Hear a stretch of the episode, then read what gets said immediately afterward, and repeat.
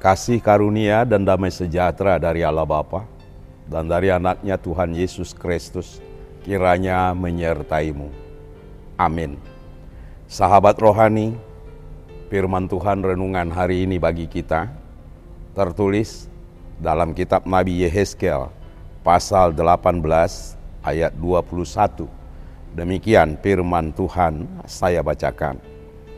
Tetapi jikalau orang fasik bertobat dari segala dosa yang dilakukannya dan berpegang pada segala ketetapanku serta melakukan keadilan dan kebenaran, ia pasti hidup, ia tidak akan mati.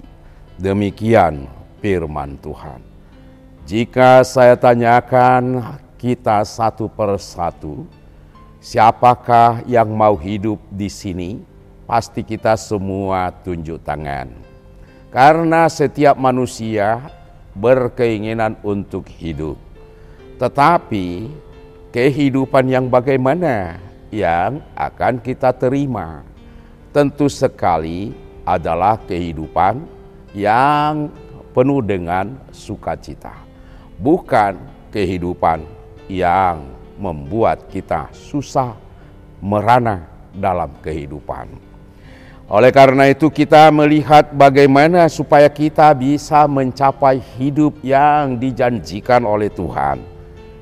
Tuhan menjanjikan melalui Nabi Yehezkiel supaya kita bisa hidup selamanya adalah kalau kita meninggalkan segala kepasikan.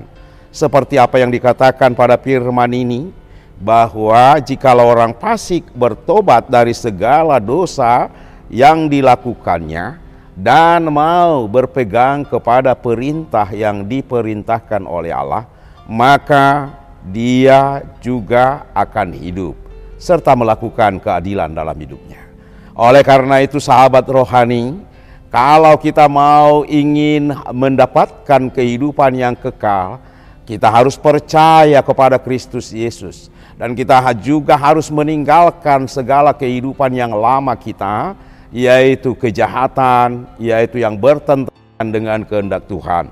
Dan kita hanya melakukan yang dikehendaki oleh Tuhan.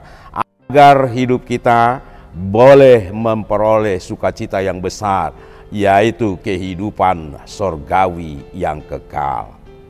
Amin.